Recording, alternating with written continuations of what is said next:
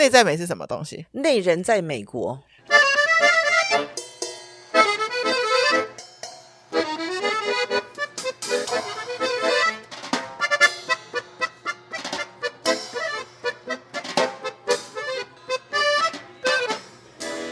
嗨嗨嗨！呜呼呼！大家每次听到那种超过一个嗨，超过一个呜呼呼，就知道有我熟悉的来宾来到我的节目啦。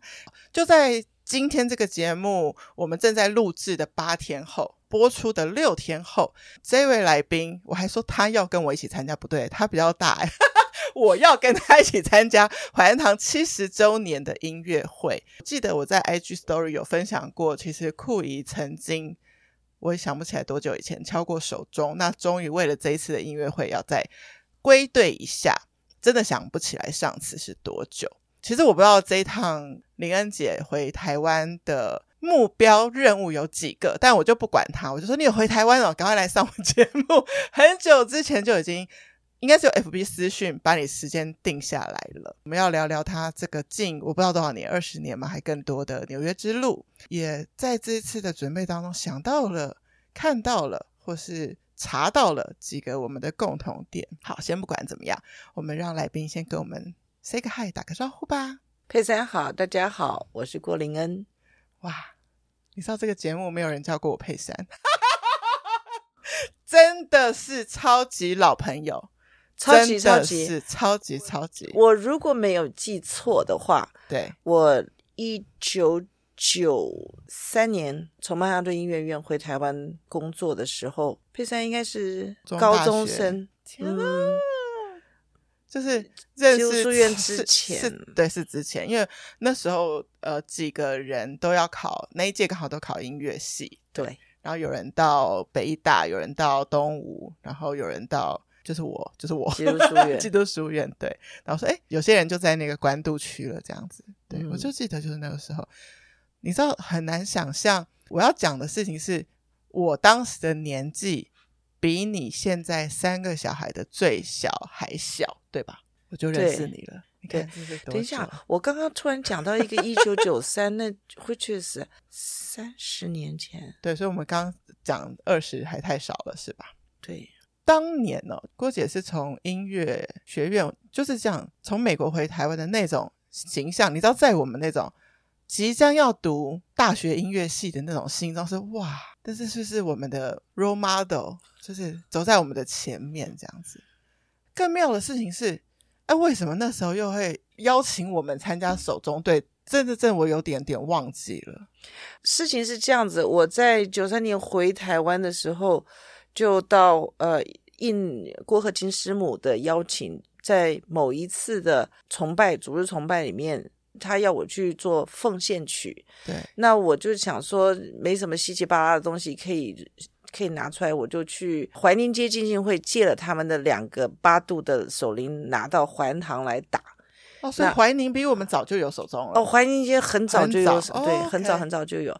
然后呢，呃，周牧师看到了，周连华周牧师看到了，就说这铃铛哪里来的？我就说是怀宁街借来的。嗯，然后他那一次就在那个崇拜上面就讲说，今天林恩在怀恩堂打的铃铛呢，是跟怀宁街进行会借的，对，我们自己也要有一套。OK，这是周牧师当时候讲的一句话，然后他没有食言，他就一直开始为一套手铃开始呃努力，要说服怀恩堂的执事会能够通过这个预算。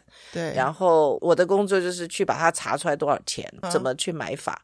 然后那时候台湾没得买吧？要从国外？应该从现在到到现在，都还没。没有对，而且全世界应该我不知道欧洲，欧洲我不熟，但是美国也就只有两家公司可以买得到这个东西。那我那时候好像连 email 都还不是很方便的时候，我们就开始用写信的吧，可能传真都可能呢、欸。那个那个年代也有可能，反正就后来就在九五年的时候。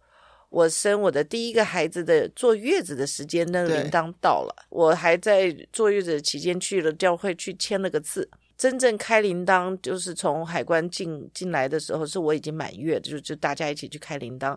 开铃铛箱子的时候，几个重要的人物我都还记得很清楚。嗯，佩珊是其中的一位。对，那时候真的是印象很深刻，是大家都好兴奋，因为那时候就是觉得那个场景很奇妙。其实老实说，你刚刚说几个重要人，我才不管他们有谁，我记得有你，然后以及你的大宝贝女儿是还在襁褓中的一个 baby，然后放一个篮子里在旁边，对，然后他就听到我们那边叮叮当当，我也不知道他不会记得这件事啊。对他当然他不当不记得，但是他自己知道，他自己就是一直到我们离开台湾的时候，他都是一直跟铃铛在一起的。我其实今天很想跟大家分享的是，对我来说很不简单的一条路。其实 Peggy 是老大，然后其实你们家在三个小孩大概都还国小的时候。呃，最大的 Peggy 是小学毕业，然后老二、老三是三年级跟二年级念完的时候，我把他们都连根拔起的带到美国去。但是如今三个都是大学毕业了，三个都大学毕业，三个都在工作，而且都有他们很有意义的工作。但是我回过来想问的事情是，我看了一下你的背景，在你刚刚说的曼哈顿音乐院之前，你是有读过华冈艺校的？我华冈艺校第四届。毕业，对啊，我也是华冈艺校毕业的，我所以我们两个认过认过学讲过这件事情。对，然后我这次在查资料还发现，哎，你们家中还有经营过幼稚园哦。我妈妈，我妈妈创办了幼稚园，她好像创办两次幼稚园，一次在我还我我襁褓的时候，那后后来我们搬到嘉义去，我因为我爸爸的工作的关系，我们搬到嘉义去，然后再到台北来，再到拿撒勒人会宣圣堂的那个教会工作的时候。好像他们在他们接这个工作的第二年，我妈妈就又再办一次幼稚园，那次办的非常的成功。你知道我阿妈也在基隆的七堵是开过幼稚园的，是是是是是。哦天啊，我就在想说，会不会是因为这些这些这些这些零零总总，其实我们都还蛮爱着孩子，嗯，蛮爱小孩。我印象中你也是对。我们当时的这些这群学生啊，或是对不止你家小孩啊，都也很清楚，师班的家其他人的小孩啊，都是很有爱的一个人。呃，我很看重孩子，现在还是跟孩子为伍。在纽约，即即便是在纽约，学生很多，然后都是小孩，然后他们也都很喜欢我。其实我好像有一段，其实我是不认识你的状态，就是在你求学期间去曼哈顿音乐院，你有在这个移民去纽约之前就有计划好要再回到美国生活的吗？其实我从曼哈顿音乐院快要结束学业的时候，对，就有想过我到底要要回台湾还是在那边。嗯、对，我自己是想。我的以我个人的前途，我当然是留在美国比较好，因为我是弹管风琴的。对，那那个时候，全台湾能弹管风琴的人，在那个年代，应该就两只手的数手数得出来。对，两只手的手指头大概就可以数完了。所以我我那个时候就想说，我如果在那样子的状况底下，我回来台湾，就很像是有一个有一点像是宣教士的那种感觉。嗯。那我如果是留在美国的话，那不能讲说平步青云，但是真的就是在我的这个范畴里面比较如鱼得水，所以我就在想说，我到底要做宣教师，还是要做如鱼得水、生活很……如果在美国，会是以演奏为以演奏、嗯、以演奏跟教会风琴师为主，对，啊、呃，当然还有教学这样子。那我如果在美国留下来的话，我应该也会去继续念博士。后来就碰到一个很重要的人物出现，然后就对，他是我先生，叫江伟忠。嗯、然后呢，他认为他的工作在台湾发展会比较好，所以呢，他就先回来，算是打天下吧，应该是这么说。然后后来，当然我也就跟着就回来了，回来就在这边留下来了。那时候你们移民，就是当然我们一度在。教会一起在音乐上的服饰，都觉得我到现在想都还觉得很有意思。那段应该是很难被取代的一个回忆。我最近哦，最近就是因为访问到一个踢踏舞的舞者，然后你知道他们踢踏舞舞者会去一个户外演出，然后踢踏完踢踏完之后，会做一个动作，就把自己脚下的那一块黑色舞台带走，就是演出者本人要把自己的道具带走。你知道，我就想起我们以前手中队。我们搬着桌子去饭店，去华纳威秀，也把手铃音乐带去外面的，不是只有在教堂敲，诶，还有在大安森林公园。对，对，我们就是铃铛扛着到处走。我不知道你记不记得，我们 第一次决定要出去外面打铃铛的时候，嗯、我还跟你们练了一次，就是我们我计算时间，怎么样可以最快的把所有的东西摆出来跟收进去。对，我们连这个都练过呀，也真的是就是很感谢上帝，我碰到你们，不然的话这个事情应该也做不起来。然后那段时间很奇妙的事情，那一届就莫名其妙好几个音乐系，然后也都被你网罗了。很好玩是，大家为什么现在你们如果没有听过手中这个东西，没有办法想象我们当时为什么会觉得这一段的回忆这么特别哦？我们是要重新把桌子打开来架起来，为了保护铃铛是有一个海绵垫，为了让整个桌面好看，还有一个绒布铺到这里还没有结束。手铃是你们想象的。钢琴上的每一个键盘是一颗铃铛，从低音是很大颗到高音是很小颗，是这样子。其实可以排满大型的那种吃饭的餐桌，可能六个桌子都好像摆不完的感觉。就是六座这么大的工程才能到，只是摆完铃铛而已，还没到，还没开始打响。所以这件事情，你你知道，现在现在回想，觉得哇，其实好稀有哦。嗯哼。然后你今天讲，我才知道哈。全世界，美国都只有两家公司买得到手中，嗯，只有两家公司。所以你看，我们可以成为手中队一员是多么难得。但是那时候，即便你是管风琴主修，这么会音乐，但是手中对你来说也是陌生的吧？呃，也不陌生。我接触手铃很早，我自我自己在我的小学应该是四年级，那年应该是我小学四年级，在嘉义。Uh huh. 呃，因为有基金会神学院，他们从国外有一队守灵队到台湾来演出，这、oh. 那个他们就把台湾跑遍了吧，大概几个大的城市里面的基金会的教会都去了。那我就是在那个机会里面第一次生平第一次看到手铃这个乐器，然后呢烙印了就对了。对，然后后来到学校到基金会神学院的时候，就真的碰到手铃这个乐器了。当时的院长张正光张院长，他也蛮器重我的，就让我可以成为学校手铃队的助教，或者说小老师。Okay. 他也在，就是我才刚进学校的时候，他就教我怎么去分铃铛这一个原则。Uh. 他就因为可他那个时候真的很忙，每个人要负责几个音这件事，对，他就把这个概念告诉我。那我。经过他跟我讲过一次而已，对我就隔天把他叫我做的几首曲子分铃铛的工作，呃，我就拿给他看，就是像做功课一样拿给他看，我这样做对不对？就他就呃非常 OK，然后就之后只要就还我在还在学校的时候，只要守铃队有演出有机会，他就告诉我要打哪几首。然后我就会把铃铛的那个分配分配好，就通通就就交给他。我们会在礼拜二到礼拜四的中午吃完饭，守灵队人就不睡午觉，就用那个时间来练习。哦、那我自己知道守灵还可以打独奏。这么难得有有机会碰到这个这么稀奇的乐器，所以我都比其他同学更早就去我们练习的那个地方，就自己就把铃铛就拿起来，就自己就打守灵。那个时候就好玩。就有一次他老人家上来也更早，就看到我自己在那边练练独奏，他就告诉了我一些练独奏的一些方法跟呃这些怎么样怎么样做可以有一些更好的一些演奏的技巧。那他就告诉我。然后那就是我自己对手铃的最粗浅、最最刚刚开始的认识。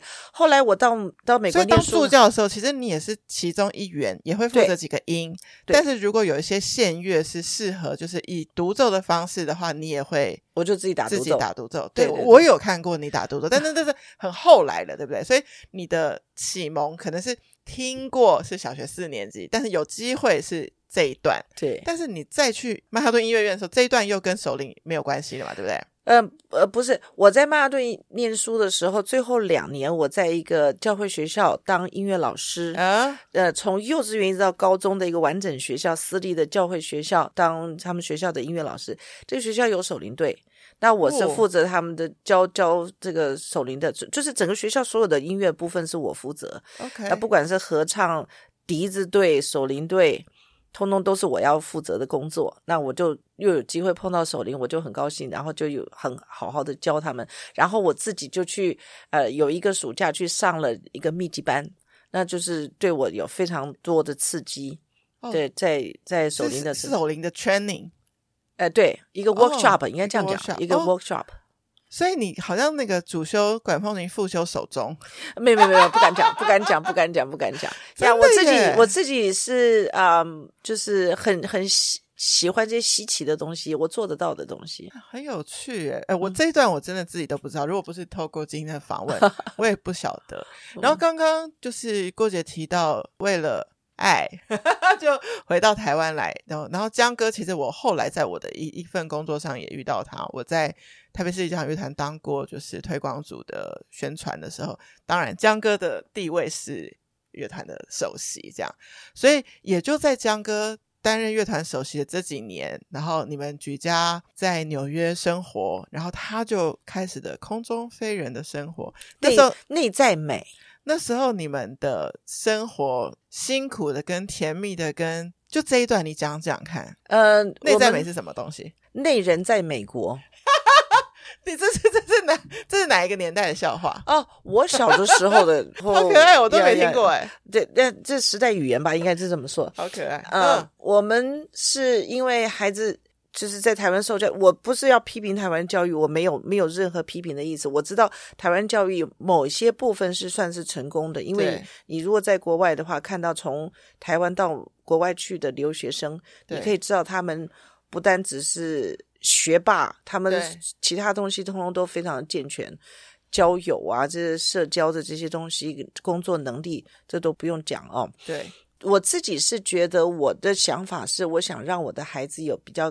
宽广的视野，嗯哼，那这个部分呢，是在台湾。我的意思是说，小康家庭，嗯，比较办不到的事情。OK，那当然，如果说你说，呃，家里经济状况很好，每年可以出国到处旅游等等，或者是送到国外的 summer camp 这些东西，可能可以有一些补助。不一样，但是对我们没有这个条件，所以我就一直在想说，我要怎么样。才能够让我的孩子有比较宽广的视野，在这样子的环境底下长大。后来就有两个契机啦，一个是老大六年级的时候，我去参加学校的青师会，嗯、老师说孩子功课中上，那我就问说，那怎么样才能够？哦，老师说他上上对，老师说他中上还不不能够。这以以后就就是发展上面会有有限。我说那怎么样才能够上，或者是上的下这样子？然后就老师说要送补习班呐、啊，要送安亲班呐、啊，oh. 要做这些做那些。那我就说，那那这样我们可不可以，就是我们送安亲班，我们周末送补习班，但是白天不要来上学，因为我们要练琴嘛。那如果说白天还要上学，oh. 晚上又晚上又要安亲班，不，那就不可能练琴了嘛，对，对不对？对对。那所以老师说不行啊，一定要有学籍。所以我就在想说，要怎么样有一个环境是又可以念功课念得好，又可以有时间练琴。对。然后老二呢，碰到一个老师是每天有十项功课。当然，那个那个功课把小孩的底子打得很好，这个我绝对不不否认。而且我其实到现在我非常感激那个老师。是，但是每天做十项功课之后呢，那个压缩下来的时间，两项乐器每一项只能二十分钟，那也是不足的。对，就是这种状况底下，就让我觉得说，我要让孩子在比较轻松一点的环境长大，比较宽广的视野的环境长大，所以我就毅然决然的把我自己。觉得最宝贝的一个工作就结束了，然后就带着孩子到美国去。去，当然孩子们就是我自己啦，我自己有点像伪单亲一样那种那种生活。嗯。但是还好的就是江老师他自己，在他只要有有可能排得出空档的时间，他就飞美国，嗯，就来陪我们。对，最多的时间是在暑假，好像最长的一次有到六周。哇，最短的时间有三天，他也都飞。嗯哼，对，那就是、嗯、就是他尽尽可能的能能飞。寒假就是过年的时候就变成过年到到美国来陪我们这样子。对，呃，暑假一定到美国来陪我们，陪到他一定要上班了才回来这样子。其他他不在的时间，我们是每隔十二小时就有一次电话。能跟孩子们讲到话的时候，就一定跟孩子们讲的话；不能不能跟孩子们讲的话，至少跟我讲的话，就是意思也就是说，他不跟我们脱节。我有感觉到，不因为呃江哥是空中飞人而跟这三个小孩不亲，或是不了解他们的想法。我觉得你们是一直保持沟通的状态。这个是。我们希望达到的一个目标，但我们也就一直往这上面努力，这样子呀。孩子们的成长都算是平顺，嗯哼，对，不能说是非常好，但是都很平顺，就是很健康啦。我觉得大家会很羡慕的点是，这三个孩子不读音乐本科系的，也都一起，你们全家会做音乐的侍奉。对，因为我的一个标准就是，他不需要用。音乐当成他唯一的常才，他可以有别的、嗯、别的常才，但是音乐呢，要程度跟能力要好到一个地步，就是今天我如果把琴拿起来，我一样可以拉，可以自娱或者是治疗自己吧。如果他的压力很大的时候，嗯、他起码可以有能力用音乐来安慰自己一下。嗯、还有一个呢，就是假如他要打工.他可以用这个去。换得了两个馒头来吃，这样子，这是我的一个想法，绝对可以生存。对对，绝对可以生存。那老二是因为他去了 Rochester University，就是罗彻斯特大学念心理学系。那旁边有一个很好，就是现在全世界第一名的音乐院，叫伊斯曼，伊斯曼音乐学院。所以 Amy 后来去了，对。他自己跑去考，考上了才跟我们讲，都没有，他之前都没有跟我们说。他说，对，他说他不要给我们有压力。OK，结果他去考，而且就考上了以后才跟我们讲。然后他，所以他是双主修毕业的。哇，对，就是我们家的第三张音乐院的文凭。但是你们怎么去安排？我们还蛮感动的是，你们常常会是。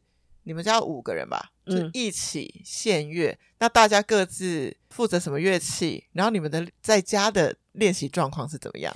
我们有一点点小小得天独厚了，因为那个爸 爸会会改编曲子，会自己写曲子，所以他就孩子们还小的时候，就用他们的能力程度去写改编他们可做得到的事，然后慢慢慢慢就越来越难，越来越难。对，所以就。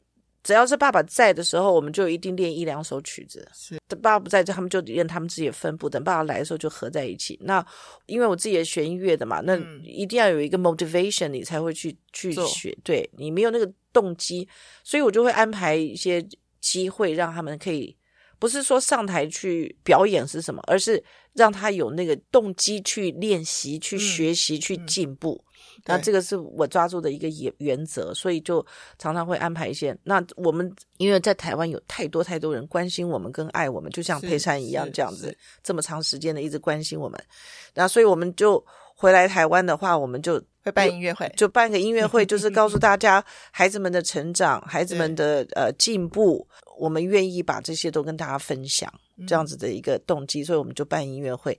那也但是大家都来听，都来鼓励我们，支持我们这样子的教育。编曲是爸爸，那首席当然不用讲了，嗯、也是爸爸。嗯，那其他人负责什么嘞？其实首席爸爸这个这个事情曾经有有过不一。哎呦，对，因为因为两个女孩小的时候只能拉小提琴。所以爸爸就去拉中提琴，提琴对，对，对，那儿子还是拉大提琴，对，一直到老二可以拉中提琴，而且拉稳了之后，才这个状况才换回来。爸爸拉一提，老大拉二提，然后老二拉中提琴，儿子拉大提琴，这样子。换过的耶，换过换过。那中中间，也就是说，他们办不到的事情，就爸爸就就去扛起来这样子。所以我们那个四重奏一直都在那里。反正爸爸一直都是 TSO 的首席嘛，然后家里的首席让给小孩是可以。我们有我们有想过说，啊、呃，孩子们如果如果我们的组合变化的话，那个爸爸会不会要去拉 double bass？我没有想过，哦、很好玩的，对。但你没变啊。我因为我什么都不会啊，我只我就是只会 刚键盘键盘键盘，就是一切就交给你。嗯，除了就是偶尔你们在这个纽约移民的中间有回到台湾音乐会之外，我们有时候也会。在呃，social media 上面看到，无论是在美国的教堂献乐，你们也会把它录下来。其实这都是我们都会去 follow 的一些，除了当初认识的关心之外，也其实我们在台湾也会好奇说，你们一家人这么美好的音乐，是不是继续随着他们长大，其实都有继续。然后我们就很感动的看到，一切都是有继续的。嗯，我因为我就是告诉他们说。一个人活着最主要的两件事情，就是第一个是信仰，这个就是你的兴趣。对，就这是会支持我们，不管人生走到多低的低谷，多高的高峰的时候，有这两项东西都是最值得的，最值得撑住的。对，那孩子们就也愿意跟我一起有这样子的分享，所以他们也在信仰上面跟在音乐上面就持续的进步。回过头来讲，这一次你。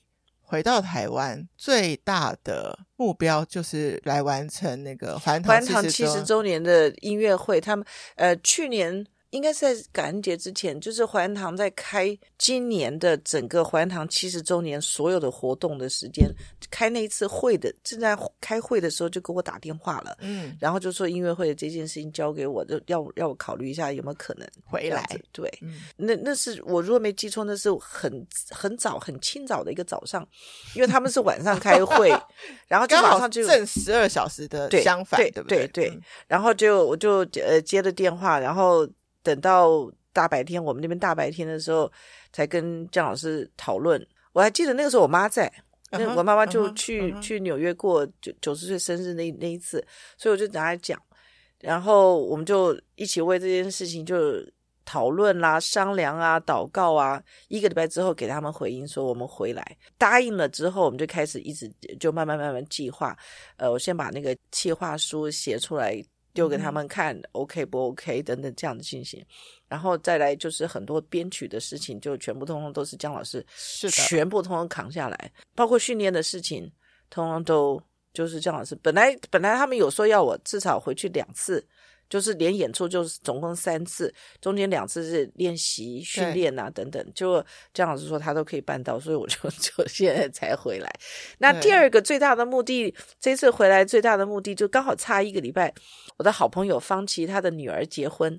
那想想当年在我怀老大肚子很大的时候，去谈的方琦跟他先生张林祥的婚礼，现现在是要谈第二代，第二代对。两代的婚礼都是你弹琴。我听周牧师说过，他证婚有证婚到第三代人。他那个时候跟我讲的时候，是一种很得意的那个那种，是很不容易啊，真的。那个不是只是证婚第三代，不是只是说跟那家人的关系，是自己都要活那么久啊，而且是状态好。你弹琴也很累呢。对，是是。我就在想，这下有一个机会可以谈第二代，我要不要？我要不要来试试看？我要不要接这个事情？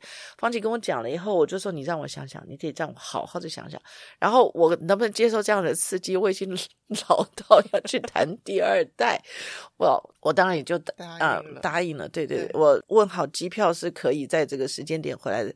就是我跟那个 agent 买机票的 agent 讲好的事情的之后，我就马上就打电话给方琦了。我还记得那次我已经是在开车回家的路上，然后电话没讲完，跟方琦电话没讲完，就拿着电话一直就走走路讲进去。然后孩子们在家里听到说：“这个是讲电话，真的吗？你要回去吗？你要去谈方琦要张明的婚礼，你要回去吗？”然后他们家就，他们就通通都很很 happy 这样子。对呀，Yeah. 哇，这这两件事合在一起，真的是。超值得的这一趟，真的。但在这一趟之前，有多久没有回台湾了？嗯，我因为二零一九年的六月，反正六月底六一九开了音乐会，然后我们七月三号回去纽约之后，本来是计划二零年会要回来的，结果二零年就疫情了。对，就一隔一隔四年。哎，其实你也才昨天刚下飞机了，今天早上下飞机，才下飞机，然后其实现在就在录音了。所以我要问你说，那你觉得台湾有什么不一样？可是你也没有多久的时间可以去看，你的感受嘞？我还没 看到，我在感觉，我第第一个我觉得呃多了好多新的建筑物，嗯嗯，在台北。然后第二个很明显的感觉，台北 tidy 的很多，就是干干净净，跟有秩序，跟以前比。好很多，这是我现在看到的。然后今天早上下飞机就已经去吃咸豆浆了，最想念的，对最想念，嗯，其中一项。我们讲到怀安堂七十周年音乐会，也讲到手中，然后也讲到，其实这场音乐会手中呢，就是酷鱼要去归队的那个手中呢，其实只有负责一个曲目，就是《因他活着》。其实完整的音乐会是有。更多的呈现的，嗯、那这一次是 Peggy 跟你回来，他也其中会一起参与吗？对，他会在第一小提琴的后面，而且他也有敲手铃吧？对，他也会在手铃队里头。对，因为其实我自己老实说，我也是离开教会生活一段时间，但是这一次是因为郭姐在 FB 给我留言的时候，我真的觉得就是那。你知道有很多人说什么人生走马灯，人生走马灯不是只有在那个最后一天会来，有时候在这样子冲击很大的时候也会来。就是这个邀约一来，我就轰，然后所有我曾经跟手中队的所有的回忆都回来，我就觉得好想再回去试试看。然后结果我都抱着这么大的美梦啊，回去第一次练习，天哪，我就掉音了，真的太久没有练习，真的还是。有点嘎嘎，然后马上的，以前呢，以前我自己觉得我还蛮自傲，视谱啊，然后节奏啊非常快速，所以我我的谱都可以是干净的，不用不用画任何的圈圈。圈圈嗯，这一次我圈的可厉害了，就怕给你们出错啊。然后江哥有教我们一个小小的技巧，因为他其实那天本来表定要练两小时，但他一个半小时就收班，因为他知道。大家都听过状态，然后其他就剩下你各自的负责的，自己搞清楚就好。嗯、我我非常非常非常欣赏这样子的一个有效率的练习，有效率的练习，非常非常欣赏。嗯、然后他就说，其实 Peggy 在没有手中的时候，会拿一些小道具，然后就是每一个小道具是代表一个零，然后去练那个位置。嗯、我想，哎。这个方法挺好，他真的、嗯、真的是会这样练。对对，我们在家里也会啊，就拿叉子，拿拿条条根放桌子上，就拿起来就就是 按照那个拍子数着拍子打。因为大家要知道，如果你是什么练什么小提琴啊、长笛啊，你可能乐器就算跟学校借得了回家练，我们手中 是没有办法 接回家练的。其实我本人其实是算蛮紧张的，那还好我们也只负责一首曲目，那我是觉得可以可以。把任务好好的完成，然后也很期待，就靠你们了。再一次跟你合作，这样子，嗯、我想帮听众问问，因为有些听众一定也是，也许没有进过教会的机会。那如果趁着这一次怀恩堂七十周年，适合他们来欣赏一下这个音乐会吗？当然，当然，这个是呃公开的，不管基督徒、非基督徒都欢迎的，大家一起来把。圣乐当成古典音乐来欣赏，这是一个契机。然后第二个就是，如果你希望能够听到一些比较不一样的音乐，嗯、对啊、呃，比方说有守灵的这个演奏，还有管风琴，这次我自己也会弹。然后还有很多的合唱作品，那这个合唱作品从巴哈、莫扎特一直唱到最先最近代的 John Rutter 这些 Funky 这些作曲家的作品，通通都有，所以大家都可以。来欣赏音乐，对，而且真的不是因为自己的母会要这样说。我觉得怀恩堂的那个空间真的是欣赏音乐得天独厚、特好的地方。对对对对。然后那个手铃敲上去是有高度这样子，嗯、我自己都非常非常期待。嗯、我有一天呢，就回去跟我老公说：“哎，我发现手中队这一次不是单独曲目，我们是跟那个乐团交响乐团一起。”他就说。那你不是就被盖过去吗？那你就是乱敲就好。我说没有，其实手中跟打击乐一样是非常突出的，对，是吗？对，没错，完全正确的那个概念。他他那个铃铛敲的响的是，我我不懂物理啊，这这个很抱歉，但是我我相信他那个在空气里面的那个震荡，跟一般弦乐器或管乐器的那个震荡的那个波长应该是不同的，嗯，所以它不会被那么容易被盖掉。你打错音还是会被听到的。我们那天练习的时候啊，因为你知道江哥的编曲没有很简单，对，他转了三次调，对不对？对好，前面我、哦、看到降记号，喜咪拉瑞，好，后来还原成都没有，然后后来又有两个降记号，所以我眼前我负责的是三个白键嘛，两个黑键嘛。我就有这边练习的时候，就黑白键给他拿错了。天哪，这个好奇怪的和声啊！对对对，赶快修正过来，这样子。嗯，他其实可以怎么说？我觉得他单独的时候很清澈，但是我不太有印象，我们以前有常常有跟交响乐团合起来的机会，没有那么常常。呃，应该说是整个怀恩堂有手，你知道我离职之前只有过一次，对不对？是跟弦乐四重奏，对，还不是跟大的乐团对，对。那跟大的乐团，其实就算在美国，应该也只有像呃 Mormon Tabernacle，就是摩门教的那个大堂、大会堂那样子的大的教会，才有可能有机会。其实光空间就是一个限制了，对了，对没错，没错，对。所以光第一就是这个形式，就是不是很常见。嗯、然后手中全台湾几间教会有，可能也不会很多。我我觉得。可以问一问，搞不好有时间吧，这差不多，真的是不多。对对对，这个形式或者手中，然后能够跟整个交响乐团应该也不多。不多，我不敢讲，可是我觉得可以查一查，搞不好是首演，全台湾首演，就是首领队五个八度的首领加上棒钟跟整个交响乐团的演出，会不会是全台湾第一个？你刚刚讲的，我相信就是，也许圣乐并不是所有的大众都真的常有机会去听，但是。莫扎特、巴哈，大家总都是知道的。我觉得能在你是非基督徒的状态之下进到教堂，其实你依然哦会感受到那个教会音乐给你的心灵的平静。嗯嗯，我觉得这个是现代生活非常非常缺乏的。我觉得怀恩堂有那个魅力，就是你进到那个大堂，你好像一些世俗的嘈杂的事情，其实可以被洗掉一半呢。嗯哼。然后再加上音乐，嗯，我相信会是很，就像你刚刚说，你希望你的孩子会音乐，可以疗愈自己。那如果不会音乐的人，你可以来亲近音乐，非常好。我们现在哈、哦，很多这个 generation 太习惯用，不管是用 Spotify，用任何的串流听音乐。可是老师，你讲讲现场听是有完全不一样的，完全不一样的。用罐头式的听音乐，真的就是罐头。如果你有机会走到那种高级餐厅吃饭，嗯、你就会知道那中间的不同。还是希望能够听现场。对，我这次的机会，我就想要邀请我父亲，也他也是那种小时候教会长大，那成人之后就离开教会，离开教会。那我这次跟他说，你也来听吧。然后他是说好，这样子，我也很。